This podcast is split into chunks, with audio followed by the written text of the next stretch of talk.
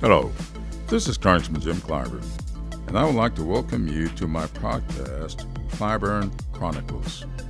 I've always been a lover of history. I see this platform as a way to connect history with the politics of today.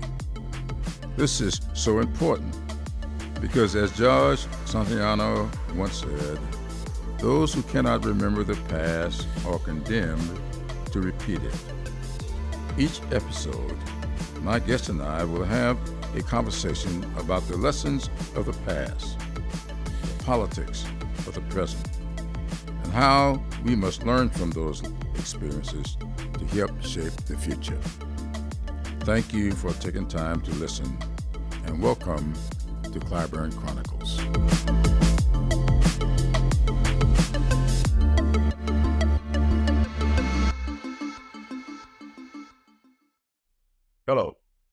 Congressman Jim Clyburn, and welcome to another episode of Clyburn Chronicles. As you know, on June 19th, we celebrate Juneteenth to commemorate the day the news of the Emancipation Proclamation reaching the last remaining enslaved Americans in Texas in 1865, two and a half years after the proclamation was originally made effective. Juneteenth became an official federal holiday two years ago when President Biden signed the Juneteenth National Independence Day Act into law. The celebrations of Juneteenth date back more than one and a half centuries. This year marks a very special Juneteenth celebration for me.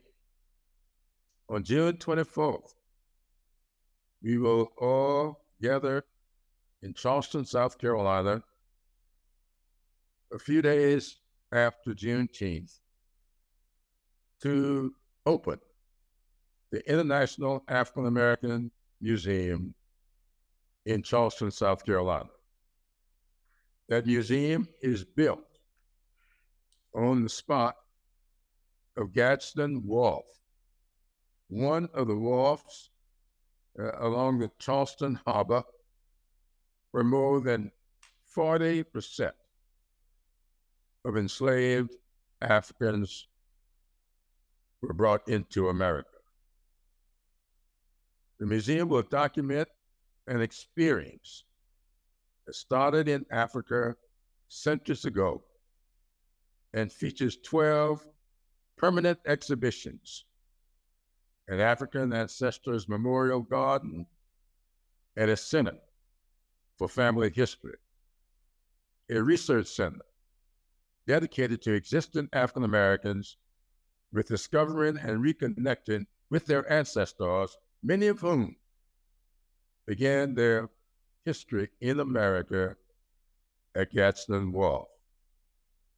I'm particularly proud of this because it was my great honor to serve as the original chair of the steering committee that brought all of this together and began the trek to us being where we are today. Two weeks ago, uh, I entertained several hundred uh, Washingtonians uh, at the museum, and I have gotten nothing but rave reviews. In fact, several have said to me that they have visited many museums, including the one here in Washington, but felt nothing in these places the way they felt in that museum and gave it high marks. And so today I'm very proud and excited for this museum to finally come to life. The unrelenting efforts of so many will be realized in the opening of this truly sacred place. And to discuss the opening of the museum and what it means for the Black community in America, as well as around the globe, is one of the preeminent experts on South Carolina and African American history, Dr. Bobby Donaldson, who I list among my very special friends. Dr. Donaldson is a professor of history at the University of South Carolina and leads their Center for Civil Rights History and Research. He specializes in Southern history and African American life and culture in the 19th and 20th centuries. His research explores African American intellectual thought, print culture, education, and religion. He has consulted on numerous museum exhibitions, archival projects, documentary films, and historical preservation projects. The Center for Civil Rights History and Research is dedicated to documenting the contribution of South Carolinians to the American Civil Rights Movement. And Professor Donaldson was essential to founding this center and instrumental to its growth and success. I've known Dr. Donaldson for many years. There are few people that are more knowledgeable about the African American experience than he is. And I'm very pleased to have Dr. Donaldson with us today. And I thank him very mm-hmm. much for joining me for this edition of Clyburn Chronicles. Dr. Donaldson. Thank you, Congressman Clive. I'm glad to be with you. So, before we discuss the museum itself, I want to talk about how the museum came to be. As I mentioned earlier, this museum has been in the works for more than two decades. In fact, I was a little bit surprised to find out uh, that it was 23 years ago when we launched this effort. Now, from your experiences, why would you say we need this museum? Uh, well, before we begin, I want to commend you and Mayor Joe Riley of Charleston and so many others who kept the faith. It's two decades in the making. And during the course of those two decades, many, many people thought we would never arrive to this amazing point. Here we are. And we're fortunate that we are because now on the Cooper River, there is an extraordinary facility that helps to amplify the important contributions of African Americans, not only to South Carolina, not only to this nation, but around the world. Uh, and so it is a is a it is a powerful monument in my from my perspective uh, to that incredible history. As you indicated, there are museums all across this country that chronicle the history of African Americans, most notably the museum in D.C. But this museum on the Cooper River in downtown Charleston is different. Uh, it's different just because of where it's located. Uh, and having recently been to the site and having the experience of now seeing this museum at its completion, uh, it is a moving experience to be in the Charleston Harbor, to be on the very site where thousands and thousands of Africans were brought into this nation, where many were sold on that very property, where many were held in pens on that very property, and to now know in that very space, we're able to capture their story, but also the stories of those who came thereafter. So, what makes this museum also unique, it is not simply a museum that chronicles the past, but it's also a museum that enables citizens to capture and tell their own story. So, you have within this space not only the amazing journey of Africans to this nation, but also a space where people can now document and uncover their own genealogical background. Uh, and that is that is really quite unusual uh, in this space. So it's both a museum, but it's also a teaching space. Well, you know, I think that's so important. I like to tell the story way back 23 years ago when we first started discussing uh, this. Uh, Joe Riley uh, asked me to chair. We all were a bit afraid uh, to undertake this. In fact, I sat down with my late wife uh, for quite a while discussing whether or not I should do it because we knew uh, that some controversies uh, could probably ensue. And being in public office, she didn't want me uh, getting caught up in too much of that. But we decided to go forth with it. And at the same time, we were talking, just a few years later, uh, there's all these discussions about the museums all over. And a lot of people wanted us to make this a slave museum. But what you just said uh, is indicative of the thought processes that we had uh, when I held out that it could not be just a slave museum, uh, that it had to be uplifting. People had to come into the space and leave feeling that they have taken a journey, and not that they have come to a destination of slavery. Uh, how do you overcome uh, is what this is all about. Uh, and so that museum, and what people said to me, it started even with the naming of it. I remember us having the debate about what it should, what the name should be, uh, and we settled on International African American Museum with the acronym of I AM. I am. That means a whole lot. I A A M.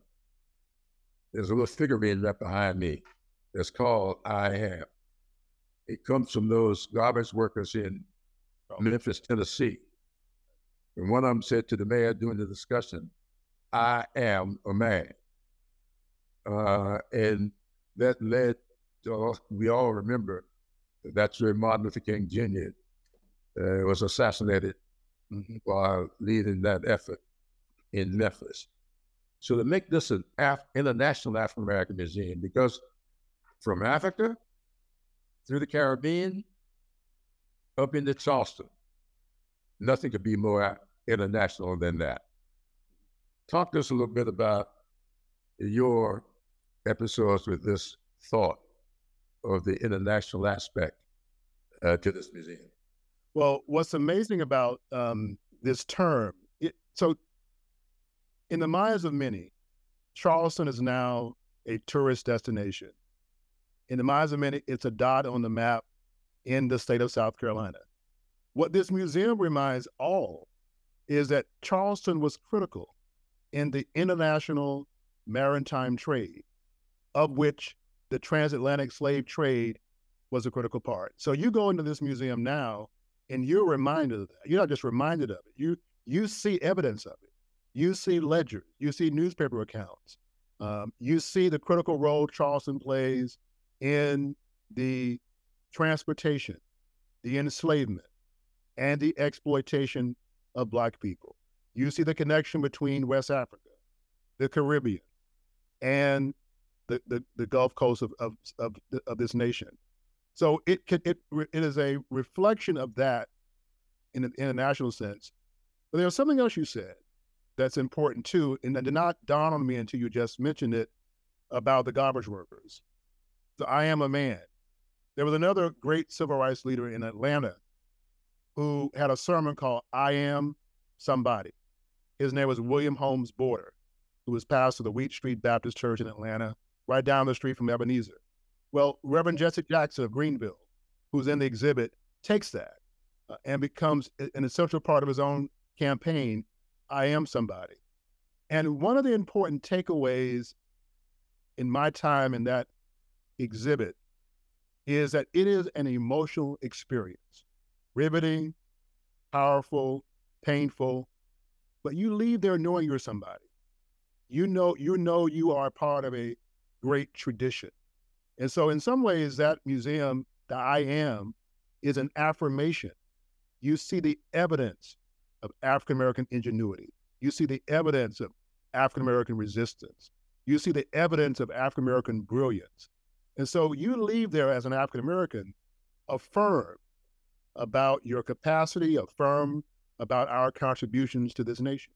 So again, I'm not sure when you are around the table with that I am concept, if that was in mind or not, but that was certainly my takeaway uh, in my experience there. Well, let me tell you something. It's kind of interesting. You and I have known each other for a long, long time. I, I don't know if I've ever uh, heard you mention uh, William McKinley Barnes, but let me tell you something. The best sermon, my father was a fundamentalist minister, uh, was my pastor for uh, uh, 40 years. Uh, I heard a lot of good sermons from. My mother's father was a minister, a very good preacher. Martin Luther King Jr., I've heard him many times. Jesse Jackson, Al Sharpton. I've heard all of that. But the best sermon I ever heard in my life was sitting there in Atlanta back in 1960.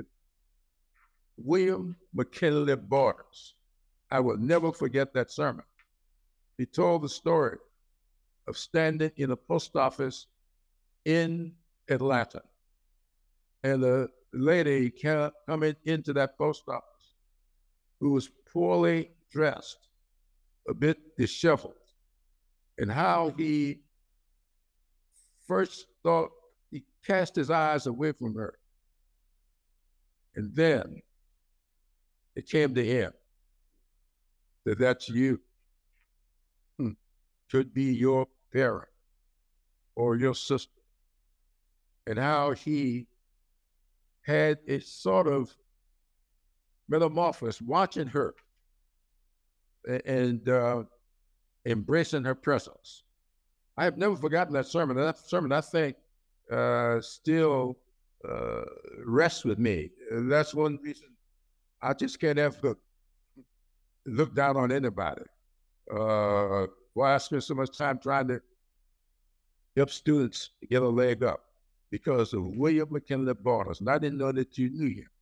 Uh, yeah. But um, that sermon was the best sermon I ever heard. At least it had the most impact on me than any sermon that I've ever heard. Well, well, the other connection about Reverend Borders in this museum is, and I have to say this, and it's a, it's a compliment. That museum is overwhelming. There is so much to absorb and to take in that it's almost difficult to do so in one visit. Almost, it's very much like my experience at the museum in D.C. Um, but there may be people who come to that museum who have no connection to South Carolina or to Charleston, but who have connections to Atlanta or Birmingham or Selma, and they will see resonances of individuals and movements elsewhere. Um, the other important piece about this museum in South Carolina, and you underscored this, we think over 40 to 60% of African Americans can trace their roots to the Charleston Harbor, to that area, to the area around Gadsden's Wharf. And a part of the I am experience is there are so many people around this country of color who have known or unknown roots to Charleston and to South Carolina. And I think this museum now will amplify that uh, and will give people a resource and a venue to uncover the larger known unknown aspects of our own journeys. Um, the other important piece about that museum, I think, is that we talk about Althea Gibson or Dizzy Gillespie or Ernest Everett Just. And many people may know them in their context in DC or New York or elsewhere, but may not know that those individuals were from South Carolina. They were part of the great migration of bodies and talents who left this state and who had impact and influence elsewhere. And I think this museum does a great job of reminding a student or a visitor that there are so many notable individuals in this nation uh, who have deep roots in South Carolina. Absolutely. And, uh, you know, for anybody uh, getting off an airplane uh, in Charleston and uh, taking the trip uh, by car or motor vehicle down to the museum, uh, on the way there, I uh, would ask you to go through a traditional African American neighborhood, and you will see uh, what we call narrowly shaped houses. Uh, with the porches on the side. And uh, I, when I first got to Charleston, everybody called that the Charleston House. Mm-hmm. Well, I learned through my research that that house came from Barbados. uh, slaves uh, who, uh, those who left Africa really and became enslaved, uh, stopped off through the Caribbean, a lot of them in Barbados. And they brought that style because uh, that allowed wind uh, to blow through. so rather than having the porch on the front and have the wind blocking, the porch is on the side. so it act, acts as ventilation. And so all of that is a kind of uh, history that makes this whole effort uh, an international one. And and so uh, I had so many people who were there with us uh, a couple of weeks ago said to me, they've got to go back because they they made some attempts to to trace some stuff and they didn't have enough time to get it done. They're going back, and so I think it's so important for uh, for people to be able to find a little more uh, about themselves and also to find out uh, what a contribution South Carolina made to all of this effort. And let me say one thing, and I'm glad you uh, pointed this out. Gadsden Wharf was one of the wharfs. Now, we aren't saying that all of the slaves and uh, all those who came and were enslaved came through Gadsden Wharf. It was the biggest of the mm-hmm. There were several wharfs along there, so I had to uh, let somebody know since we left there, uh, who went and found somewhere that. Uh, uh, are you sure that was a right? Or I don't know if that was the one that they, I know it's not one that everybody came through, uh, but there were ten or twelve wharfs along uh, the Charleston Harbor. So what we say is this was the largest of the, the wharfs. And then, uh, as you said, uh, over 40%, some five, six that came through Charleston. So it could have been on another wharf that some people came, but it's all the Charleston Harbor. But what's interesting about having now gone there, and is I don't rem- I don't altogether remember what was there pre- previously, but you now have condos to your left and right. You now have the the Fort Sumter Liberty Park, the aquarium is down the street. And here you have this narrow space that was largely undeveloped, almost waiting for this museum to come into being. And so you have Gadsden's Wharf that is quite ironic. So many know that in 1808, there's a so called official ending of slave importation, though we now know that continued. But what's ironic in Charleston in 1806, according to a professor in Charleston named Nick, Nick Butler, the city of Charleston passed an ordinance that prohibited the sale of enslaved people at any other space in Charleston except Gadsden's Wharf. It's mentioned specifically.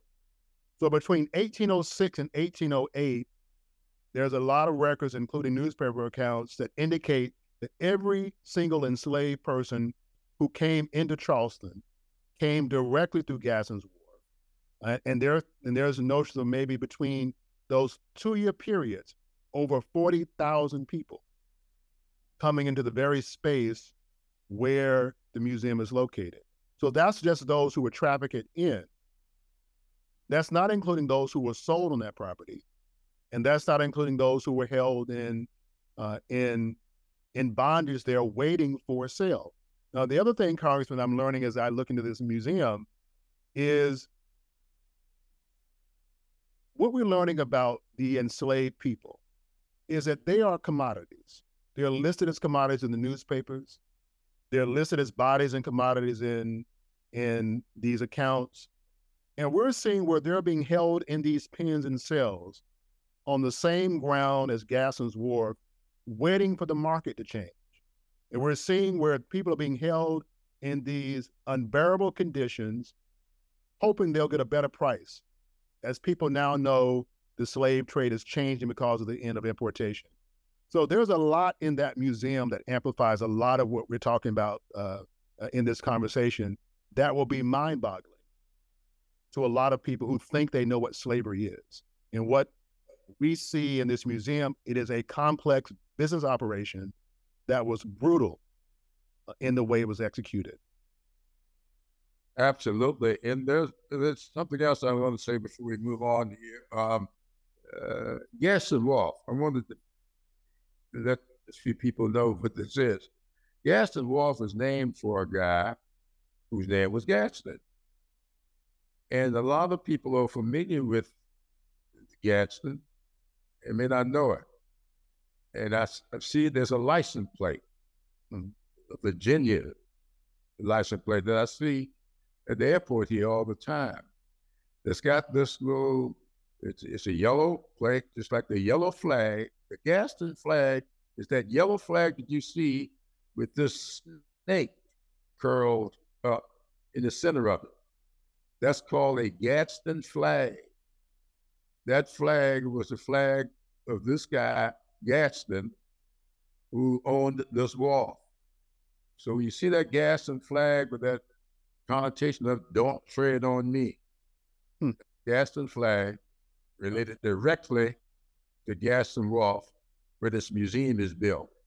So all of you in Virginia who are listening, uh, you can come down to Charleston uh, to Gadsden Wharf and get in touch with what that uh, license plate you see running around Virginia and may not know what it really is. Mm-hmm. The, the other thing about that site because and I think the museum does paint the horror and the tragedy of what happens in this trade of, of human bodies. But again, going back to the I am piece, so it chronicles the, the death and the debilitating conditions of people in that space. But what the larger museum does is who are those who remain? Who are those who survived? Who are those who resisted, who endured, and that's what that whole space is about. How do generations thereafter make something of themselves, endure and overcome those conditions? So that's again where I say that this is an extraordinary affirmation of mm-hmm. the descendants of enslaved people. And so, to you and others who said this cannot just be a slave museum, that's exactly right. I mean, the story does not end there. And this museum now amplifies what does become of those generations thereafter? Absolutely. Now, since I mentioned Gadsden and the, the fact that the people in Virginia has gone wild over this license plate that they've got out there, and I'm amazed at how many of these license plates I'm, I'm seeing recently. Uh, let me mention something else uh, based on what you just said. Um, on the day that we had the groundbreaking for this museum, uh, I keynoted uh, that uh, program, and it was the day of the funeral of Elijah Cummings. Hmm. I could not go to Elijah Cummings' funeral because I was committed to do this groundbreaking. They were both held on the same day at 11 a.m.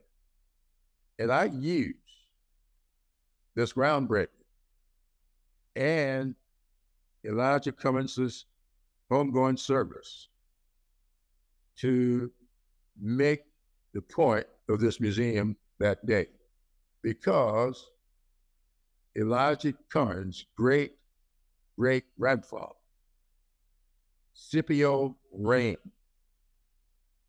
was a slave in Clarendon County, South Carolina. Uh, his parents uh, grew up in Clarendon County and were short uh, sharecroppers there. They moved to Baltimore, and Elijah was born in Baltimore. But I told that story so people will understand why this museum had to be the kind of museum that it is. Because I wanted this museum to show how a Scipio Ram could be enslaved in Clarendon County, South Carolina, and his great great grandson becomes chair of one of the most important committees in the United States Congress and became the first person of color uh, to lie in state when he passed away here uh, in Statuary Hall.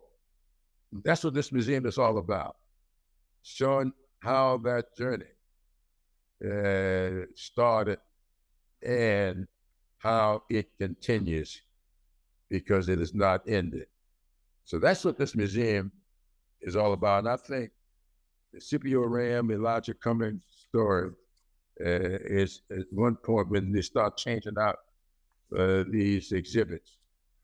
I, I'm going to be there lobbying for an exhibit to talk about that kind of a alternative that people can see. One, one of those journeys that's directly connected to this is one you know all too well. It is that of Joseph Rainey. I mean, here was someone who was a barber employed at the Mills Hotel in Charleston, who, right. then is, who is then brought in, employed, commanded to now build barricades for the Confederacy, who then leaves Charleston, goes to Bermuda, comes back, becomes part of the Reconstruction experiment, and then becomes the first African American who is seated in the House of Representatives. That story is amplified multiple times uh, in, in in this museum, and really looking at how do you take these folk who no one envisioned Reconstruction in South Carolina. This exhibit helps explain how that came to be, how in a short period of time there were revolutionary changes in this state and in this nation, and then the museum also explains how that revolution came to a crashing end. There was a powerful letter in the exhibit. I'm not sure if you saw it. It was from August of 1876. It was from Robert Smalls writing to the governor of South Carolina, explaining the violence that he and others were enduring and witnessing in the summer and the fall of 1876. As there is a there is a very conscious effort to undermine Reconstruction through racial violence. So the exhibit tells that story in ways that may not be widely known to most people who visit uh, Charleston, South Carolina. That's quite true. Uh, just this morning, uh, we were typing uh, this uh, few days before uh, Juneteenth. Um, uh, I met with a, a bunch of students from all over the country, uh, various colleges and universities, and uh, and I explained to them uh, some of what uh, you just talked about here. Uh, a guy like Joseph Rainey, himself born into slavery. His father was a barber and was allowed to keep some of his income. He used that income to purchase his family's freedom in Georgetown, South Carolina, and then moved his family to Charleston and taught his son uh, the trade, and his son, Joseph, uh, as you said, uh, owned or ran the barber shop in the Mills house that you can walk to from this museum. That's not the same building that this was down then, but the Mills House has been redone, refurbished, and still exists today. And that's where Joseph Rainey had his barber shop. And as you said, uh, Robert Smalls from Beaufort, South Carolina, where he was a slave, his journey, right at this Charleston Harbor, where he captured the planter uh, and turned it over to the Union soldiers and got his freedom. And that letter you talked about came about, as I explained to those students today, came about because of the elections of 1876. The same election that recent events in here on January 6th was trying to replicate what happened in 1876 when Rutherford B. Hayes and Tilden uh, both claim the president. I mean, the presidency, presidential election is not definitive. And it got thrown into the House of Representatives. And it was the Tilden Hayes Compromise uh, that grew out of that. And then Rutherford B. Hayes became president of the United States by one vote and took all the troops out of the South. And now the rest is history. Mhm. Uh, and that's what Robert Smalls was writing about because on that same year, two people claimed the governorship of South Carolina. and so uh, you have what Chamberlain and uh, Wade Hampton. Right. And it was Wade Hampton that got the governorship, and then uh, the Redeemers, the people who wanted to redeem the South, Mhm. uh, took control, uh, and that's when all of that violence that Robert Smalls wrote about began to take place. And this museum's going to tell all of those stories. And so are people all both especially if you're from New York. Uh, I think it was Samuel Tilden. It was from New York. Uh, you got a direct relationship. There's so much of what took place back then that changed the entire direction of the country. 1876. And just think about that. This country was born 1776. And it was 1876, exactly 100 years later, that it took its turn uh, for the worse. Mhm. So that's what this museum is all about. Um, I know, I know we could go on. You and I could talk about this forever. I know that uh, much more. You talk about the genealogy that uh, to take place here. Um, I don't know if there's anything else that you would want to say. I'll just say something about the genealogy because as a professor at the University of South Carolina, I can't tell you how often we get inquiries. We get more inquiries about that than really anything else. People want to know life, their their family journey prior to the Civil War, and that's often a brick wall for a lot of people. People want to know how they're connected to Native Americans, if or if they are or not. And this family center uh, at the IAM Museum is well positioned now to help people make those discoveries. And it may confirm or may challenge. There are a lot of people I know who just believe in their hearts they're Native American, their roots there. And increasingly, these genealogical studies are now challenging or raising questions uh, about those claims. And so I, I'm excited about just that component. And I had a chance to visit that area while I was at the museum. Uh, and I think that's going to be a gravitational pull to the site as anything else, because that is where so many people don't even know where to begin. How do you understand census reports? How do you look through historic documents? Uh, and so I'm hopeful that that museum not only will it educate people about the past, but it will also educate people and equip people to learn more about their own family history. Well, that is so true, and thank you so much for that. I because I'm going to be in that number. Uh, I've spent a, uh, I've had two uh, different groups uh, looking into to my background because there's a, a lot uh, that I've heard uh, about my relationship with certain people. in fact, um, you know, I'm writing this book now about uh, the eight African Americans that served in Congress from South Carolina before me. Uh, we could go all the way back to Joseph Rainey, and you come all the way forward to George Washington Murray, who was number eight. And George Washington Murray, in some manner, uh, we're in the same family. Uh, a lot that nobody talks about, but I can't find uh, anything about my father's father. I can find his mother and her parents but I can't find uh, who his father was. All of this census stuff that I've gone through. Got him and his two brothers and his mother. Nothing about who his father was. And there are all kinds of stories about that. I'm hoping this museum will help me. Uh, you remember Richard Cain, right. who served in Congress, who also pastored Emanuel uh, AME Church. Mm-hmm. Uh, and we all know how important Emanuel AME Church is to Charleston. He was the son of an African dad and an Indian mother. Uh, he was uh, Native American, uh, 50%. So this kind of stuff is going to be found through there. Uh, the story of uh, Thomas E. Miller, mm-hmm. third day Congress, became the first president of South Carolina State when it was created. Thomas Miller, uh, when you look at him, you can understand why he wrote on his tombstone what he did.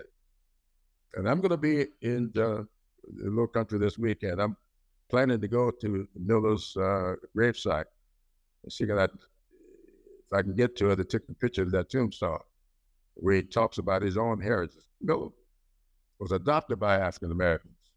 Mm-hmm. Uh, the story is he really was not African American. And when you look at him, you, you know he was not African American. So these stories are, are, great stories that everybody needs to know uh, because I think it's what tells us not just who South Carolinians are, but who Americans are as well. So I'm going to thank you for being with us today. Um, and I'm sure that you and I are going to get together again after people have had a year or so to experience this museum. And because I think some more stories going to come out of this museum uh, as it goes along. Yeah, and I think that's an important piece too. I mean, this this museum does not tell the complete story, nor should it. I think it points the way, and I think it also clearly indicates other areas to improve upon. Uh, it complements, you know, there there is the Avery Institute at the College of Charleston, the Penn Center. There are so many, and I'm and I'm hopeful that this museum will amplify those other areas and those other resources throughout South Carolina and elsewhere in this in the in the country uh, who are telling this story. And I think just given the notoriety of the museum, my hope is that it will drive interest foot traffic elsewhere uh, in the state as well. Absolutely. And I, do believe that the center that you're running there at the University of South Carolina uh, uh, this museum can certainly be complementary uh, of each other. There's so much. Uh, if you just look at the fact it was there at the University of South Carolina, uh, it was the only back during after the Civil War. Mm-hmm. It was the only um, higher education institution uh, in the former slave states that was integrated. Right. Um, the first graduate, black graduate of uh, Harvard University, became professor there at the University of South Carolina. Richard T. Greener. And Greener, Greener is there in that space. Um, right. I saw when I was visiting uh, a reference to Briggs v. Elliott and we, of course, know the impact of that litigation. There was references to Isaac Woodard. Right. Much more to say about the blinding of that sergeant in Batesburg and its impact around this nation. And my hope is that as people come to the museum, these are those kinds of stories which took place in South Carolina that had repercussions across this nation that many people may not be fully aware of. That's quite true, quite true. And and once again, when Greener left the University of South Carolina, he came up here to Washington and uh, became uh, the dean of Howard University Law School. You can't get more international than Richard Greener. No, absolutely not. Here's someone who leaves his nation, goes over to Russia as an envoy, comes back. I mean, uh, this this notion the I am. The more I look at some of these connections, um, there is a lot to learn about the international impact of people who are either from South Carolina or who spent a great deal of time in South Carolina. Absolutely. Absolutely. We're looking forward to it. Well, let me thank you so much uh, for all that you do, uh, especially in this space. Uh, I'm looking forward to uh, us having a long, productive relationship, uh, seeing this um, museum, uh, not just the opening, uh, want to see it flourish and see people visit there. I think it has the, uh, you know, Charleston believes, uh, in fact, our number one industry in South Carolina is tourism. I think this museum got the uh, chance of being one of the biggest uh, tourist attractions uh, in the state of South Carolina. Uh, and I'm hopeful uh, that you and I can get together in another year or two and talk about what that impact is, has been. Absolutely. Absolutely. I want to thank you for the time. And I'll tell people, anyone who listens to these broadcasts and know you, although you're a member of Congress, you're always a history teacher. And all I'm a student. Uh, and so uh, I appreciate it. We, we trade places quite a bit, uh, quite a we, bit. We do. Yeah. Well, let me thank all of you for listening and remind you that this has been another edition of Clyburn Chronicles. Thank you. Thank you for listening to this episode of Clyburn Chronicles. If you enjoyed this episode, please let us know by leaving a comment. And don't forget to subscribe to my show wherever you listen to podcasts so you never miss an episode. Until next time, I'm Congressman Jim Clyburn.